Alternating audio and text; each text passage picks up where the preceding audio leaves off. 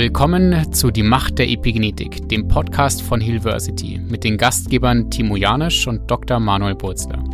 Hier erforschst du die faszinierende Welt der Epigenetik und wie sie unser Leben beeinflusst. Hallo ihr Lieben zu einer nächsten Folge von Macht der Epigenetik. Ich habe heute einen ganz besonderen Gast da, und zwar Marina Lommel von Foodpunk. Liebe Marina, vielen Dank, dass du da bist. Hi Manu, danke für die Einladung. Ja, mega.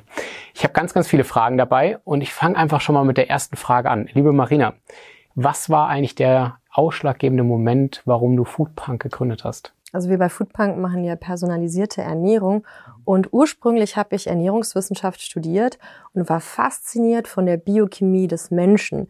Ich wollte jeden Stoffwechselweg genau kennen und fand nicht nur spannend, was passiert, wenn wir gerade so gesund sind, sondern wollte auch herausfinden, was passiert eigentlich, wenn wir so optimal versorgt sind, dass das alles in uns wie so ein Uhrwerk läuft, wie so ein perfektes Zahnrad, was ineinander greift und wollte diese Begeisterung für die Biochemie der Ernährung und die Macht der Ernährung mit vielen Menschen teilen.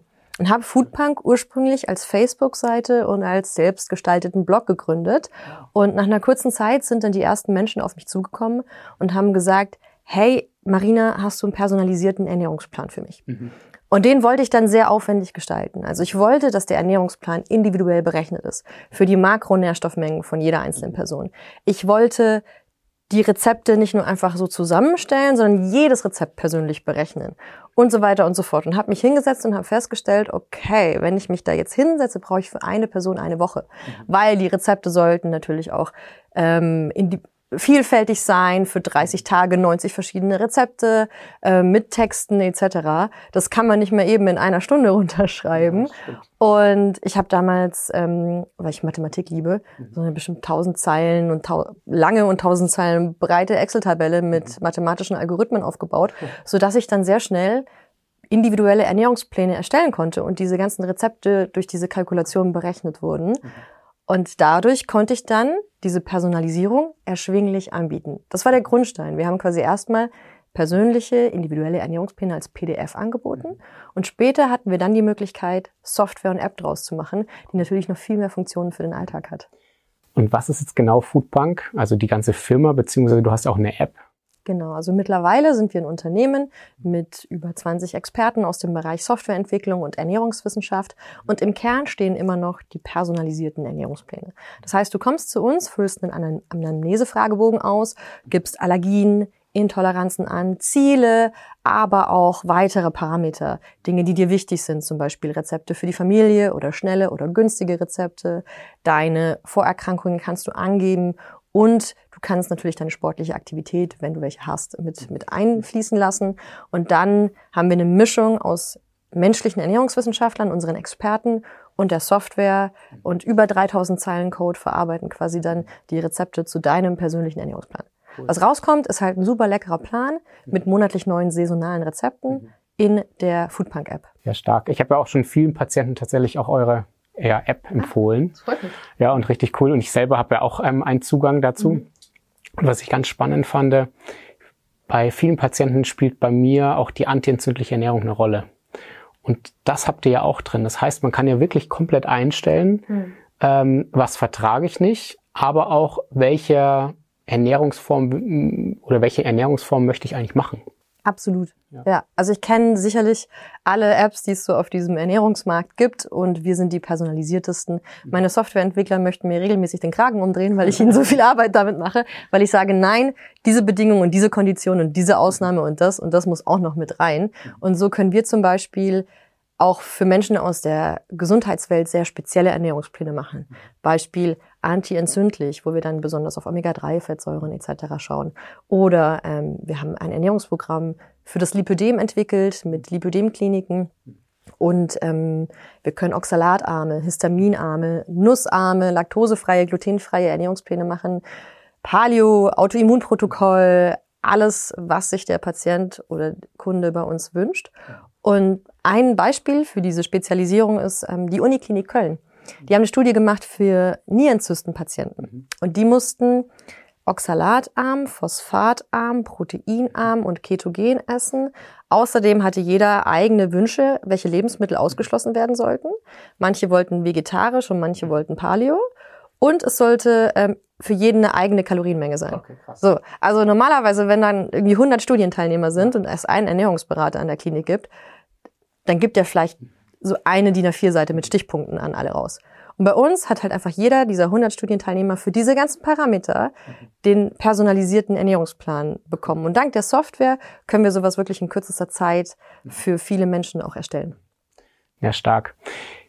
Mich interessiert eigentlich auch so, es haben sich ja im, im, über die Laufe oder im, im Laufe der Zeit kriegen, ähm, bekommt man immer mal wieder Trends mit. Ja, Ketogen, Low Carb, dann irgendwie zum Beispiel sehr proteinreich, wie auch immer. Ähm, wie erlebst du das in, den, in der letzten Zeit und ähm, was ist dann für dich dann eigentlich auch oder was ist für dich wichtig, wenn du siehst, ähm, welche Trends gerade auf dem Markt sind? Es gibt natürlich viele Trends, die sind auch von zum Beispiel Verlagen mitgesteuert. Ähm, ich habe ja selber Bücher geschrieben und dann heißt es, hey, wir brauchen einen coolen Titel mhm. ähm, und wir müssen das so den sowieso Trend gerade aufgreifen. Und es muss nur ein Star in der Welt draußen sein, der sich auf eine bestimmte Art und Weise ernährt und schon ist es ein Thema für viele Menschen. Und es gibt natürlich Ausreißer, die vielleicht ein bisschen schwierig sind, zum Beispiel eine rein frutarische Ernährung, ähm, würde ich jetzt einfach niemandem empfehlen. Äh, aber es gibt ansonsten bei all diesen Trends viele gemeinsame Nenner. Mhm. Das heißt, viele Menschen, die ihre Ernährung mit einer Trenddiät erstmal umstellen, haben einen Anfangsbenefit, weil sie dadurch halt viele Sachen richtig machen. Und der gemeinsame Nenner ist für mich eine ausreichende Proteinversorgung, mehr unverarbeitete Nahrung, mehr Gemüse. Das ist oft in diesen Ernährungsweisen enthalten. Also Beispiel, viele Menschen denken, Paleo und Vegan ist halt komplett gegensätzlich. Mhm. Könnte niemals zusammenpassen. Aber wenn du guckst, ja, es gibt Menschen, die haben mit dem einen Erfolg und Menschen mit dem anderen und sagen, okay, nur meines ist richtig oder nur meines ist richtig. Aber wenn du guckst, was die gemeinsam haben, ist es vielleicht wirklich, dass die Menschen zu mehr Gemüse greifen, zu mehr unverarbeiteten Nahrungsmitteln, vielleicht Nüsse auf dem Speiseplan haben, auf die Fettsäuren achten, auf Avocados, Olivenöl und bewusster werden. Was ich ganz, ganz toll an eurer App auch finde, ähm, dass ihr Rezepte habt, die frei sind. Das heißt, ähm, ihr gebt praktisch nur das Rezept raus und sagt, okay, kauft dir Reis, kauft dir Spargel, kauft dir das und das Obst oder das Gemüse dazu. Und jeder kann dann selber entscheiden, in welcher Preisklasse er seine Dinge auch kauft. Das heißt, mhm. natürlich bei uns sagen wir immer biologisch, aber wenn sich jemand das Ganze nicht leisten kann, kann er sich genauso eure App holen und sagen, hey, ähm, ich habe dort nur Rezepte drin mit praktisch dem Rezept und nicht irgendwie auch Vorschlägen, welche Produkte irgendwie zu kaufen sind. Mhm. Und das finde ich ganz, ganz toll. Ja, weil häufig, ähm, wenn manche ja zum Beispiel einen Ernährungsplan bekommen, dann am Ende stehen da noch irgendwelche Empfehlungen noch dabei. Kauft irgendwie das und das Produkt, kauft ihr, kauft nur einen Bioladen ein oder so. Wir sagen das natürlich, also unsere Epigenetik-Coaches sagen, ja, natürlich soll man biologisch ähm, einkaufen. Aber wir sehen auch, und das habe ich auch teilweise bei mir in der Praxis, ähm, manche Menschen müssen irgendwo sparen. Ja, und manchmal, manche Gemüsesorten oder manche Obstsorten wollen sie sich nicht kaufen, biologisch.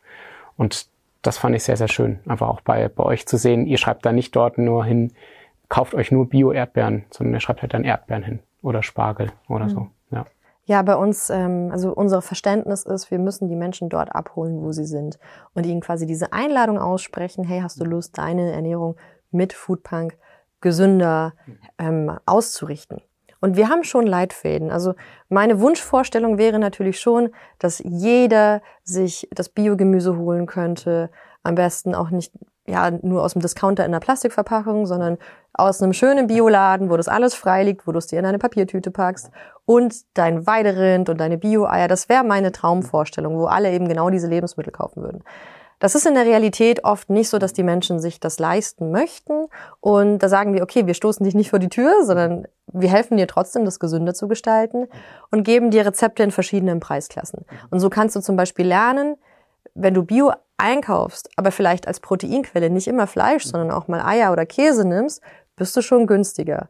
Oder, ähm, naja, wenn es eben Fleisch ist, würde ich schon lieber immer die höhere Qualität auf den Tellern sehen. Und wenn du sagst, nee, ich kann mir Fleisch nur vom Discounter leisten, dann nimm lieber eine andere Proteinquelle zum Beispiel. Ja. Und schau auch mal in den veganen Bereich, zum Beispiel Tempeh als fermentierte Sojabohnen, mhm. ähm, dass man da so ein bisschen offener wird und halt wirklich auch lernt, bei welchen Lebensmitteln ist es besonders wichtig, nochmal zur höherpreisigen Alternative zu greifen und ebenso bei Gemüse- und Obstsorten haben wir Listen. Es gibt diese Clean 15 und Dirty Dozen. Die wurden in Amerika mal analysiert. Also welche Lebensmittel sind am stärksten mit Schadstoffen belastet. Das heißt, die schauen, bei welchen Lebensmitteln sollte man besonders auf Bio achten und bei welchen Lebensmitteln ist die Schadstoffbelastung auch bei konventionell ein bisschen geringer. Und sowas wie Erdbeeren sind schon sowas, das sollte man in Bioqualität auch, ähm, wenn man es hinkriegt. Holen. Ja, definitiv. Da habe ich ein Reel dazu gemacht Pestizide in den Erdbeeren. Irgendwie ging viral, ganz spannend, haben viele nicht, anscheinend nicht gewusst. Ja, ich glaube, Erdbeeren sind mit bis zu sieben bis zehn unterschiedlichen Pestiziden mhm. belastet. Das ist Wahnsinn. Ja, ja. gebe ich dir recht. Aber wir beide, wir sind ja so kleine Biohacker. Wir versuchen ja praktisch biochemisch unsere ganzen Signalwege immer wieder zu hacken. Ähm, deswegen, ähm, ja, ich glaube auch vielen Zuhörern ist es ein Begriff, wenn du sagst ähm, Bio-Butter oder ähm, Fleisch vom Weiderind und so weiter. Eine Frage habe ich noch an dich und zwar zu Low Carb. Ich kriege immer wieder Fragen, ja, Low Carb, ähm, habe ich jetzt in der Studie gehört von Harvard, Low Carb sei auch nicht gesund, weil die meisten dann früher irgendwie doch sterben. Und dann sage ich immer so, naja, Low Carb ist nicht gleich Low Carb. Was ist denn für dich Low Carb? Also, Low Carb, ich fange mal an damit, was es nicht für mich ist. Ja. Also, diese ketogene Ernährung oder Low Carb Ernährung kommt für viele Menschen aus dem amerikanischen Bereich. Und ein ganz bekannter Name ist Atkins. Mhm. Und wenn man sich diese Atkins-Ernährung anschaut, sieht man viele Menschen, die sagen, super, ganz amerikanisch, ich gehe zu irgendeinem so Chickenladen, wo ich halt dann meine Chicken Nuggets und meine Hühnchenschenkel und Hühnchenflügel nehme. ist super low carb, so kann ich einen ganzen Eimer essen davon. Oder ich hole mir halt Bacon und Cheese, also Bacon und Käse. Oder ich mache mir es gibt doch dieses Mac and Cheese Gericht mit Pasta und Käsesoße und dann macht man es halt mit irgendwie Blumenkohl und Käsesoße. So und überall ist halt viel, naja, also viele schlechtere Fettsäuren, viele Omega-6-Fettsäuren, viele Proteine, die sehr verkohlt sind, also Fleisch auf dem Grill und schwarz verkohlt und verarbeitete Proteine, verarbeitete Fleischprodukte, Würstchen, Leberkas sagt man hier in Bayern und äh, viel Käse und so und all das macht für mich keine gesunde Low-Carb-Ernährung aus. Auch nicht dieser extreme Proteinüberschuss. Also eine gesunde Low-Carb-Ernährung hat mengenmäßig für mich den größten Anteil im Gemüse. Das heißt, Gemüse ist die große Basis und dann kommt Protein genauso viel, wie der Körper eben braucht. Nicht im Übermaß. Also dieses fast, es gab es ja teilweise wettbewerbsmäßig so, wer kann den größeren Bacon, Cheddar, Mighty, irgendwas Burger mit sieben Schichten Bacon und Käse machen. So diese sinnlose, ich esse verarbeitete Lebensmittelparty, finde ich, ist nicht gesundes Low Carb. Ja, definitiv. Ja, cool. Was sind denn für dich die wichtigsten Grundlagen, wenn wir über Ernährung sprechen? Also du hast jetzt gerade schon gesagt, ähm, Ballaststoffe, das heißt Gemüse, dann obendrauf Proteine. Wie sieht so denn dein Alltag aus? Oder wo, wo sagst du, wo sind die wichtigsten Grundlagen für dich, was du immer mal auch wieder mhm. weitergibst? Genau, also ähm, die Grundlagen, die ich weitergebe, sind auch die, die ich selber nutze für mich. Mhm. Und ein wichtiger Faktor für mich ist die Mahlzeitenhäufigkeit. Ich sehe als großes Problem an, dass wir in der heutigen Zeit immer mehr zum Snacken erzogen werden. Mhm. Ich bin auch viel mit Lebensmittelherstellern in Kontakt und mit der Lebensmittelbranche und alle sagen, es gibt die Snackification. Mhm. Für die ist es natürlich ein gefundenes ja, Fressen, ein tolles Geschäft, weil so ein Riegel to go und so weiter kostet drei Euro vielleicht und das tut dem Verbraucher nicht so weh ähm, wie wenn er einen größeren Betrag für eine Mahlzeit zahlt. Das heißt, wir werden auch dahin erzogen, immer mehr zu snacken. Wenn man also eine Sache ändern würde, würde ich empfehlen, nicht mehr als zwei bis drei fokussierte Mahlzeiten am Tag zu essen und einfach mal dieses Zwischendurch-Essen weglassen. So, wenn man sich auf diese zwei, drei Mahlzeiten fokussiert, gucken nach Baukastensystem habe ich meine Komponenten drin. Komponente eins ist, habe ich meine Gemüseballaststoffkomponente, mein Volumen, meine Mikronährstoffe. Komponente zwei ist, habe ich irgendeine Art von Proteinquelle mit dabei. Das kann beim Frühstück Quark sein, das kann mal ein Ei sein, das kann mal ein Stück Fisch sein, damit ich die Aminosäuren für meinen Körper habe und dadurch auch einen gewissen Sättigungseffekt. Das dritte ist die Art der Fettsäuren. Das ist mir ganz wichtig. Das heißt, nicht viele Omega-6-Fettsäuren, mehr Omega-3-Fettsäuren, das sind diese mehrfach ungesättigten Fettsäuren, aber auch einfach ungesättigte Fettsäuren wie Olivenöl sind ganz toll. Und hier und da, gerade zum Braten und zum heißen Verarbeiten, auch mal gesättigte, wie Kokosöl zum Beispiel, damit kann man gut braten. Ein Mix aus guten Fettsäuren und dabei eben die, vor allem die entzündungsfördernden Omega-6-Fettsäuren reduzieren, wie sie zum Beispiel im Sonnenblumenöl sind oder in vielen Fertigprodukten, aber auch ähm, Transfette aus Industrieprodukten natürlich für, ja, vermindern. Ja, cool. Das passt ja richtig zusammen mit dem, was wir sagen. Sehr gut. ja. Und ist auch einer der Gründe, warum wir auch deine App, zum Beispiel auch unseren EPG-Coaches jetzt weiterempfehlen werden. Es einfach wirklich viel erleichtert, ja, vor allem wenn wir Kunden, äh, wenn wir oder wenn wir mit Kunden über Ernährung sprechen. Richtig schön. Ja, ähm, wie integrierst du denn deine Ernährung in deinen Alltag? Ich meine, du bist super beschäftigt. Ich weiß zum Beispiel, letzte Woche warst du super viel unterwegs. Wie kriegst du das hin, dass du das in den Alltag integrierst? Ja? Ähm, das ist ja nicht so einfach. Ja, es gibt zwei Arten und Weisen, wie ich das integriere. Ähm, ja, es gibt sogar drei. Okay, ich, ich fange mal bei der ersten an. Die erste ist, ich ernähre mich eigentlich gerne sehr gesund. Mhm. Und ich habe keine Zeit und ähm, bereite mir dann auch nicht immer mein Essen vor. Das heißt, wenn ich ähm, gerade nicht den Wunsch habe, mein eigenes Essen nur zu konsumieren, finde ich im Grunde in fast jedem Restaurant irgendwas. Mhm. Ich finde einen Salat mit einer Proteinbeilage und ich sage, lass das Dressing weg, ich mache mir mein Olivenöl drauf. Mhm. Und meistens bringen die das einfach. Das heißt, wenn ich weg bin, esse ich wahnsinnig oft einfach nur einen gemischten Salat, nehme zum Beispiel Hühnchen drauf oder eine Proteinquelle plus Olivenöl. Das Brot lasse ich weg. Mhm. Ähm, und abends gibt's fast überall irgendwie ein, zum Beispiel ein Steak-Restaurant, wo du ein Steak mit einer Gemüsebeilage kriegst oder mal ein Fisch mit Gemüse, da finde ich was. Und morgens beim Frühstücksbuffet finde ich in der Regel Kaffee und Eier und mehr brauche ich auch gar nicht. Mhm. So, das ist die Variante, wenn ich mich überhaupt nicht vorbereite und einfach go with the flow. Und ich finde überall was. Die Variante B ist, ich gönne mir auch mal was bewusst. Ähm, ich esse nicht 365 Tage im Jahr nur clean und manchmal, wenn ich in Paris bin zum Beispiel, möchte ich unbedingt gerne ein Croissant essen. Mhm. Esse ich dann auch, ohne dass ich ein schlechtes Gewissen dabei habe. Das heißt, dann suche ich mir bewusst mal sowas, was ich gerne mal probieren möchte. Das ist bei mir aber die Ausnahme. Also ich esse vielleicht ein Croissant alle drei Monate. ähm, und man findet mich nicht täglich beim Bäcker. Und da vergisst man manchmal, also ich glaube, wir aus der Gesundheitsszene vergessen manchmal, dass das ja eigentlich der Normalzustand ist, der deutschen Ernährung. Morgens was vom Bäcker, mittags eine Butterbreze und abends Abendbrot. Das kenne ich gar nicht mehr. So, ein Croissant ist so die absolute Ausnahme. Die dritte Variante ist, ich habe wirklich Lust, in meine Gesundheit zu investieren und ich will optimal performen und ich will richtig viel rausholen und ich will auch mein Essen selber zubereiten. Und das geht auch. Das habe ich jetzt gerade gemacht. Ich habe jetzt gerade zwei Wochen gesagt, nee, ich will wieder noch mehr Nährstoffe tanken. Ich will noch mehr in meine Gesundheit investieren. Ich will mein Essen komplett selber machen. Ich war aber erst in Berlin und dann war ich spontan in London und dann war ich in Mannheim. Ich hatte einfach irre viele Tupperboxen dabei.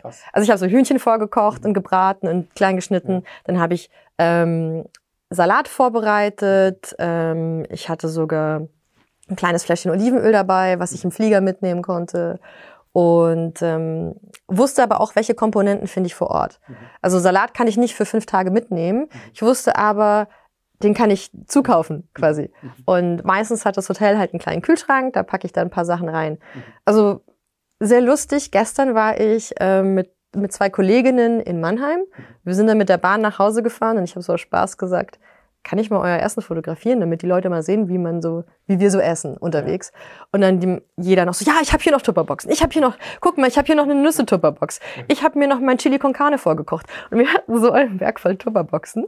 Die eine hat ihre Kühltasche dabei. Und das ist vielleicht ulkig, ja. aber es fühlt sich so cool an, dass man nicht in der Bahn irgendwie das Chili con Carne von dem Imbiss-Bistro nehmen ja. muss, sondern die Macht über die eigene Ernährung hat. Mhm. Und dann stört es mich auch nicht, dass ich eine Tasche mehr habe. Mein Gott. Aber ich habe die Macht über die eigene Ernährung. Ich spare ultra viel Geld, wenn ich mein Essen dabei habe. Und es schmeckt viel besser. Und danach fühle ich mich viel besser. Mhm. Also das ist absolut möglich, dass man auch sagt, nö, ähm, ich mag mein eigenes Zeug mitnehmen. Ja, coole Geschichte. Wenn wir da schon sind dabei, was meinst du, was sind so die Missverständnisse, die es in der Ernährung heutzutage so gibt? Ja, es, wir haben schon über Trends gesprochen. Aber die einen sagen Low Carb, die anderen sagen Paleo, die anderen sagen ähm, Ketogen und so weiter. Ähm, wo siehst du da, oder die einen sagen komplett vegan, ne? ähm, wo siehst du da die Missverständnisse und wo, auf was sollte man auf keinen Fall verzichten? Also praktisch auf welche Grundlagen, die haben wir ja schon angesprochen, aber auf was würdest du auf keinen Fall verzichten? Mhm. Das größte Missverständnis ist aus meiner Sicht, es gibt die eine richtige Ernährung für alle. Und dadurch entstehen diese vielen Glaubenskriege. Es ist nicht Keto die eine richtige Ernährung für alle, es ist nicht Paleo die eine richtige für alle und es ist auch nicht vegan die eine richtige für alle. Wie ich vorhin gesagt habe, es gibt so viele Überschneidungspunkte. Die goldene Mitte, dieses unverarbeitete Lebensmittel, hochwertige Proteinquellen. So, ich kann es vegan gestalten, diese Ernährungsweise, indem ich zum Beispiel Tempeh zu mir nehme oder vielleicht auch mal mit Erbsenprotein arbeite. Oder ich kann es Paleo gestalten mit Weiderind und Eiern. Also da gibt es eine große Spanne und das Missverständnis ist, es muss das eine für alle geben. Für mich ist alles eine Art von ähm, Tool, die Keto-Ernährung zum Beispiel, ist ein Tool für mich, wie man seinen Stoffwechsel besser auf Fettverbrennung trainieren kann. Das hilft halt wahnsinnig, um einmal dem Körper zu zeigen, so hey, es geht auch ohne Kohlenhydrate. Und wir empfehlen ganz oft für 30 bis 90 Tage mal Keto so als Stoffwechselboost zu machen, um dem Körper wieder zu zeigen, wie er eigentlich die Fettreserven anzapft. Und dann aber wieder die Kohlenhydrate hochzuschrauben, damit man so eine Art Hybridmotor wird, damit der Körper mit Kohlenhydraten und mit Fetten gut umgehen kann. Und dann hattest du gefragt, auf was ich nie verzichten würde. Das wäre, ähm, wenn ich, meinst du damit ein Lebensmittel oder es, ein Nährstoff? Ein Lebensmittel eher und auch, wenn du schon Nährstoffe ansprichst, vielleicht auch ein Nährstoff. Ein Lebensmittel, auf das ich nie verzichten würde, wären Eier. Mhm. Das ist mein Proteinshake to go quasi. okay. Auch rohe Eier oder nur gekochte? Ich versuche sie so zu kochen, dass das Eigelb flüssig ist. Okay. Damit die Fettsäuren nicht oxidiert sind. Ja, also die, die mag ich auch am liebsten, stimmt. Genau, die nehme ich mir auch gerne mit. Mhm. Ähm, wir hatten mal einen Stand auf der FIBO mhm. und ich mag ja diese ganzen Proteinshakes mit 100 Aromen und Zusatzstoffen nicht. So. Mhm. Wir haben mal so einen Tray gekochte Eier mit unserem Logo bedrucken lassen mhm. und haben die so als Proteinshake vergeben. Mhm. Genau, also darauf würde ich nicht verzichten wollen. Nährstoff Omega-3. Mhm. Ja. Gebe ich dir recht. Hätte ich auch gesagt. Ja, ja, ja. Weil das so wahnsinnig viel verändert. Ich meine, ja. die Art und Weise, wie deine Zellmembran ja. aufgebaut ja. ist, bestimmt den ganzen Nährstofftransport in und aus der Zelle, auch Abfall, Austransport aus der Zelle. Also dieser Zellstoffwechsel ist ganz stark davon beeinflusst, wie gut ist eigentlich meine Zellmembran intakt. Ja, das stimmt. Das ist brutal. Also ich kenne keinen Patienten, der, also wenn er nicht Omega-6, äh, Omega-3 substituiert, der keinen Mangel hat. Also ja. jeder hat einen Omega-3-Mangel, wenn du nicht substituierst. Ja, man misst ja diesen, das Verhältnis von Omega-6 zu Omega-3. Und der Durchschnittswert, hatte ich mal gelesen, in Deutschland ist 15 zu 1. Mhm. So, gut wäre irgendwas 4 zu 1 oder darunter. Also ja. ursprünglich sind unsere Körper mal für ein 1 zu 1 Verhältnis ja. gemacht. Das schafft man fast gar nicht mit der Ernährung. Außer man trinkt Omega-3-Öl. Aber der Durchschnitt ist 15 zu 1. Und so geht's halt vielen Menschen dann auch. Ja, das ist Wahnsinn. Ja, richtig krass. Ähm, ich nehme auch immer mehr wahr, dass immer mehr Menschen Lebensmittelallergien bekommen. Ja, viele Menschen haben Leaky Gut und dementsprechend dann natürlich auch ähm, entwickeln sie Allergien. Bei eurer Foodpunk-App habt ihr das schon mit einberechnet. Mhm. Aber was sind so deine Erfahrungen mittlerweile? Hast du auch das Gefühl, dass in den letzten Jahren die Allergien noch mehr zunehmen? Das Gefühl habe ich auf jeden Fall. Auf der einen Seite hat man eine höhere Wahrnehmung dafür. Mhm. Auf der anderen Seite hat man genau das Problem, was du angesprochen hast, die Darmgesundheit. Ja. Und gestern erst habe ich, hab ich mit einem Arzt gesprochen und er sagte, der hatte eine Patientin, die ähm, unfassbar viele Symptome hat. Mhm. Einerseits ähm, Long-Covid, andererseits unfassbar viele Allergien und Intoleranzen. Eine ganze Liste. Und ähm, dann hat er gesagt, hat sich schon mal jemand der Ärzte vorher deine Darmgesundheit, deine Darmbarriere angeschaut. Noch niemand. Und er hat mir gestern erzählt, die Mutter hat angefangen zu weinen. Und er so, was ist los? Ja, Sie sind der Erste, der irgendwie zwei Sachen in Zusammenhang setzt. Ja, ja weil natürlich, wenn ich eine schlechte Darmbarriere habe, dann habe ich viel mehr kleine Nahrungspartikel, die ungefiltert in meinen Blutstrom kommen und mein Immunsystem dagegen aufhetzen, sozusagen. Und es gibt ja viele Tests gegen Intoleranzen Und ja, wir arbeiten auch mit Unternehmen zusammen, die diese Tests anbieten und quasi wir machen dann die personalisierten Ernährungspläne dafür, dass man erst eine Eliminationsdiät macht. Aber der Test alleine sagt zu wenig aus über die Ursache. So, die Ursache, wenn ich da unfassbar viele Lebensmittel habe, auf die ich reagiere, ist ein kaputter Darm, in Anführungszeichen. Und da darf ich anfangen, den darf ich pflegen und dann werde ich auch merken, die Unverträglichkeiten gehen zurück. Wenn man aber diese Eliminationsernährung machen möchte, genau dann haben wir die Möglichkeit, dass du unfassbar viele Lebensmittel ausschließen kannst. Also von Nüsse über Soja, über Nachtschattengewächse, ähm, du kannst eifreie Ernährungspläne haben, histaminarm, oxalatarm, laktosearm etc. Kuhmilcharm, manche haben ja nicht das äh, Problem mit Laktose, sondern mit Casein aus der Kuhmilch. Oder man kann 700 einzelne Lebensmittel ausschließen. Also wir haben 70 verschiedene Intoleranzen und Vorerkrankungen, die du angeben kannst und 700 Lebensmittel, die du einzeln ausschließen kannst. Ja, super cool. Ja, stark. Das ist auch einer der Gründe, die du gerade angesprochen hast, warum wir ähm, auch dieses Wissen zum Beispiel über den Leaky Gut oder auch diese ganze Darmgesundheit, dieses ganze Thema Darmgesundheit nach außen bringen wollen über unsere Epigenetik-Coaches, weil das ist so schade, ja, dass ein Arzt oder eine Mutter sagt, sie sind der erste Arzt, der die ganzen Dinge zusammen in den Zusammenhang bringt, weil, wie du es gerade beschrieben hast, wenn man das weiß, das ist eigentlich so einfach. Ja. Und ähm, es ist einfach nur noch traurig. Ich kann wirklich nur sagen, dass es traurig ist, dass es den Ärzten eigentlich nicht klar ist. Ja. Ich kenne einen Uni-Professor, der jetzt anfängt, mit Zeolit zu arbeiten und sagt, ja, wir versuchen mal den Reizdarm mit Zeolit zu behandeln und mal zu gucken, wie Zeolit wirkt und so weiter. Und die ganze alternative Medizin benutzt seit, keine Ahnung, 30 Jahren Zeolit oder noch länger. Ja, also es ist ein bisschen ein trauriges Spiel, definitiv. Ja, ja. und da bin ich wirklich dankbar, dass ihr Fachleute auch ausbildet und weiterbildet, weil ich nehme immer, ich nenne immer ganz gerne ein Beispiel für dieses Gesamtproblem. Das ist nämlich mein Vater mhm. und der betreibt Ärztehopping. Mhm. Mein Vater hat Diabetes Typ 2 und Parkinson. Mhm. Und er springt so lange von Arzt zu Arzt, bis er das hört, was er hören will. So, er geht nämlich als erstes zum Diabetologen und er sagt, naja, wie ernähren Sie sich denn? In Klammern, mein Vater hat sich in den letzten 50 Jahren von Toffifee, Süßigkeiten, Keksen, Marmeladenbrot und Cola ernährt. Klammer zu. Ähm, und dann sagt der Diabetesarzt, ja Mensch, Sie sollten mal mit Ihrem Blutzuckerspiegel, der enorm hoch ist, Ihre Ernährung umstellen. Und dann fragt er mich, na Marina, was soll ich essen? Mhm. Stellt drei Tage die Ernährung um, merkt aber, dass es, dass die Süßigkeiten und die Cola eigentlich schöner waren, mhm. in seiner Welt. Mhm. Und er geht zum Parkinson-Arzt und der Parkinson-Arzt sagt, oh Mensch, es geht Ihnen so schlecht mit Ihrem Parkinson. Sie haben schon so viel zu kämpfen, essen Sie, was Sie wollen. So verzichten Sie nicht auch noch auf Genuss. Ja. Genau. Der nächste Arzt, die Hausärztin, ist total orthomolekular offen mhm. und hat gesagt, okay, Sie haben einen Mangel. In jedem einzelnen Blutwert haben Sie den schlimmsten Mangel, den ich jemals in meinem Leben gesehen habe. also habe ich mich mit ihr zusammengetan und ein ja. Supplement-Protokoll entwickelt. Mhm. Mit Infusionen, mit Supplements etc. Haben alles bestellt und Mengen ausgegeben. Papa gesagt, bist du offen dafür? Willst du das versuchen? Ja, ja, ja. Mhm. Ja, Natürlich nach drei Tagen steht das alles im Schrank. Mhm. Weil der nächste Arzt hat gesagt, naja, mit diesen ganzen Supplements kann man sich auch vergiften und das ist alles Quatsch. So. Wir haben immer noch einen erwiesenen Mangel in jedem Blutwert. Der nächste Arzt ist einer, der sagt, Sie haben aber ein richtiges Darmproblem mhm. und hat Zeolit verschrieben, mhm. etc., äh, Pro- und Präbiotika zur Darmsanierung. Mhm. Und ich dachte mir, wow, mhm. wo, zu welchem guten Arzt bist du geraten? Ja. Ähm, es dauert drei Tage, dann kommt der nächste Arzt und sagt, ja, es muss ein Scharlatan gewesen sein. Mhm. So. Ende der Geschichte ist, wir sind wieder ganz am Anfang und haben Süßigkeiten und Cola auf dem Speiseplan, keine Supplements und keine Darmsanierung. Es ist so schade, dass es das einfach in der schade. Branche nicht verbreitet ist. Ja, definitiv.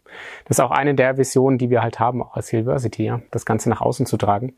Und was total schade ist, ich hatte jetzt vor kurzem mal, war ich mal, mal wieder mit meinen alten Kommilitonen unterwegs und die haben dann auch gesagt, ja Manu, was machst du denn jetzt gerade? Und dann habe ich ihnen das ein bisschen erzählt, auch wie erfolgreich wir aktuell sind. Und dann sagen sie, ah, okay, ja, das ist ja alles so Aluhut-Medizin. Ja, und dann sage ich so, okay, Jungs, ich meine, wir machen Evidence-Based Medizin. Ja? Wir schauen uns die neuesten Studien an, kombinieren die in unsere Therapie und ähm, versuchen das Ganze weiterzugeben. Und nur weil Sie sozusagen das noch nicht in Ihren Leitlinien haben, und das dauert ja meistens 17 Jahre, bis sowas in den Leitlinien ist, heißt es noch lange nicht, dass ähm, das Humbug ist, was wir tun. Ja. Und ähm, mittlerweile denke ich mir, ach, da will ich auch gar keine Energie mehr hin verwenden, um zu sagen, sie zu überzeugen, weil es meistens so ist, wenn sie selber krank werden und sich selber nicht mehr helfen können oder ihre Kollegen ihnen nicht mehr helfen können, kommen sie meistens sowieso selbst. Und es ist jetzt schon zwei, dreimal vorgekommen tatsächlich, ähm, wo ich dann auch sehr erstaunt war, wie offen sie dann doch sind, wenn sie verzweifelt sind. Und meistens muss man erstmal verzweifelt sein und irgendeine Krankheit bekommen oder multifaktoriell erkrankt sein, damit man was ändert da. Leider, aber dann ist das Kind halt auch ganz schön weit in den Brunnen gefallen, genau, ja. weil ich sage immer, es ist so traurig, dass unser Körper keine Tankanzeige hat. So, mhm. Nährstoffspeicher haben keine Tankanzeige, meine Gesundheit hat keine Anzeige. Mhm. Und wenn es mir ein bisschen schlechter geht, tut es erstmal nicht weh. So, ich merke gar nicht, wie über die 10, 20 Jahre hinweg mein Körper, keine Ahnung, Mitochondrien schreien nicht, mhm. Äh, Zellmembranen schreien nicht. Ich merke gar nicht, wie das Stück für Stück degeneriert und Mängel bekommt. Bis es gibt. Genau. Und dann kommen die zu dir. Ja, genau. Das Fass läuft über sozusagen. Mhm. Ja, schön. Jetzt die letzte Frage eigentlich an dich. Welche Ratschläge hast du denn an jemanden da draußen, wo du sagst, hey, das ist das Wichtigste, was ich dir eigentlich heutzutage oder heute mitgeben möchte? Ähm, wir haben schon über Grundlagen zwar gesprochen, aber was sind dann so zwei, drei Tipps, die ganz, ganz wichtig sind für dich? Ein schöner Tipp für diese Mahlzeitenhäufigkeit ist mal anzufangen, Mahlzeiten zu zählen. Man denkt sich, okay, ich habe 21 Mahlzeiten pro Woche. Die kann ich verteilen. Wenn ich an einem Tag zwischendurch was esse, gibt es einen anderen Tag, wo nur zwei Mahlzeiten dann liegen bleiben. Und alles ist eine Mahlzeit. Ein Cappuccino ist eine Mahlzeit, eine Süßigkeit zwischendurch ist eine Mahlzeit, ein Glas Apfelsaft ist eine Mahlzeit. So. Ah alles, was Kalorien hat und was du in deinen Mund tust, ist eine Mahlzeit. Das heißt, du fängst erstmal an zu zählen und dadurch weil du nicht den ganzen Tag fasten willst, wirst du es automatisch so aufteilen, dass du nicht ständig snackst. Mhm. Weil dieses Blutzucker auf und ab ist erstmal die Grundlage für schlechte Ernährungsentscheidungen. Mhm. Wenn du das stabilisiert hast, dann bist du auch in der Lage, vernünftigere Entscheidungen zu treffen, weil du nicht immer diesen Heißhunger zwischendurch hast. Mhm. Zweiter Tipp wäre, alles, alle gesüßten Getränke verbannen. Mhm. Also ich habe ja eben gesagt, auch ein Glas Apfelsaft ist eine Mahlzeit. Das ist halt Zucker und vor allem Fructose in purer Form. Mhm. Leber mag das gar nicht. Und deswegen nicht nur Softdrinks mit Zucker rausnehmen, sondern auch die Säfte. Das mhm. ist äh, im Körper nicht viel anders, ob ich jetzt ein Glas Orangensaft oder Apfelsaft zum Frühstück trinke oder eine Fanta oder Cola trinke. So, das würde ich rausnehmen. Und das dritte ist dann die richtigen Nährstoffe rein. Egal, ob ich mich vegan, Paleo etc. oder vegan ernähre, die Basis meiner Mahlzeiten, viel voluminöses Gemüse rein. Mhm. Dann hätten wir drei Tipps schon mal. Ja, schön. Ja, vielen Dank. Schön, dass du da warst, Marina. Danke für die Einladung. Ja, richtig cool. Richtig schöne Tipps hast du uns gegeben. Und ich kann nur jedem empfehlen, schaut euch im App Store die Foodpunk App an. Ladet euch die runter, meldet euch an, denn eigentlich ist die App für jeden. Ja, ganz, ganz wichtig. Und ähm, ich habe viele neue Erkenntnisse auch über mich selbst gewonnen ähm, und freue mich eigentlich auch immer mal wieder da reinzugucken und Rezepte rauszuholen. Das ist richtig gut. Und vor allem für meine Patienten ist es richtig gut. Und für die Epigenetik-Coaches auch. Da werden wir es jetzt nämlich dann Step by Step einführen. Genau, und falls sich das jemand mal anschauen möchte, haben wir auf foodpunk.com slash podcast auch einen kostenfreien Testplan, den man sich runterladen kann. Ah, schön. Cool. Ja, vielen Dank. Gerne. Und wir hören uns bzw. sehen uns bei der nächsten Folge. Schön, dass ihr da wart. Bis bald. Tschüss. Das war es für diese Folge von Die Macht der Epigenetik, dem Podcast von Hillversity. Wir hoffen, dass du einige faszinierende Einblicke gewonnen hast. Wenn dich die Epigenetik genauso fasziniert wie uns und ein Teil einer neuen Gesundheitsbewegung werden möchtest, dann informiere dich über unsere Epigenetik-Coach-Ausbildung auf unserer Website www.hillversity.com. Vergiss nicht, unseren Podcast zu abonnieren, um keine zukünftigen Episoden zu verpassen. Danke, dass du dabei warst und bis zum nächsten Mal auf die Macht der Epigenetik.